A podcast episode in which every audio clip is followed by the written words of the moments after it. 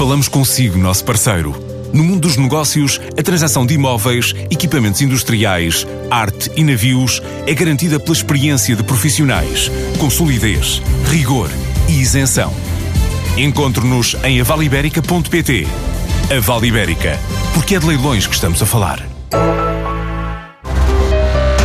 É um investimento de 2 milhões de euros até 2020 em 100 postos de carregamento rápido de veículos elétricos.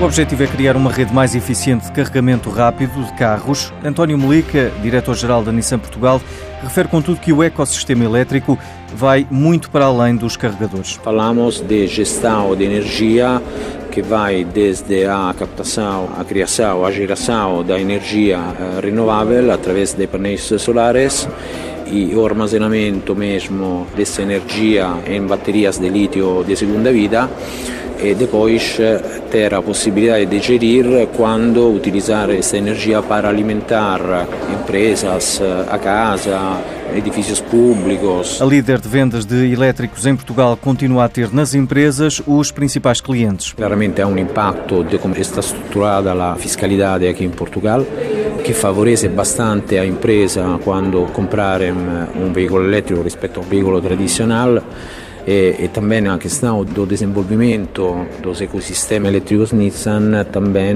são uh, perfeitos para as empresas, porque se a empresa tem uma frota de 5 uh, ou 10 uh, veículos, claramente precisa carregamento, mas também pode instalar no edifício da empresa um ecossistema autossustentável. A economia verde passa por várias dimensões que vão além dos carros elétricos. O gestor Jaime Quezado lembra o caso da floresta. Nunca como agora, as questões da sustentabilidade e da valorização do menor economia verde estiveram em cima da mesa e estão de forma central na Agenda Europeia do Horizonte 2020 e de outros programas estratégicos internacionais. A promoção de uma economia verde passa por muitas dimensões da cadeia de valor económico e social, desde a racionalização de processos industriais a ações de forte promoção e comunicação junto de públicos-alvos centrais. Uma importante dimensão da economia da sustentabilidade prende-se com a valorização dos recursos naturais e falaremos nesta nota de hoje sobre o exemplo da floresta.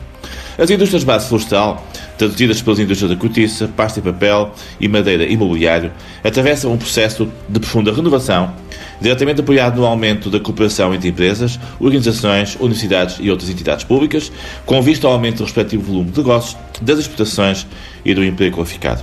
Mais globalmente, e tendo provado os princípios da cadeia de valor de Michael Porter, que, como sabemos, há mais de 20 anos fez um estudo sobre a competitividade da economia portuguesa, torna-se fundamental que os produtos e serviços associados à floresta florestal sejam globalmente mais competitivos e tenham, sobretudo, um índice de forte inovação aberta. É por isso que a aposta na floresta tem que ser um desígnio nacional.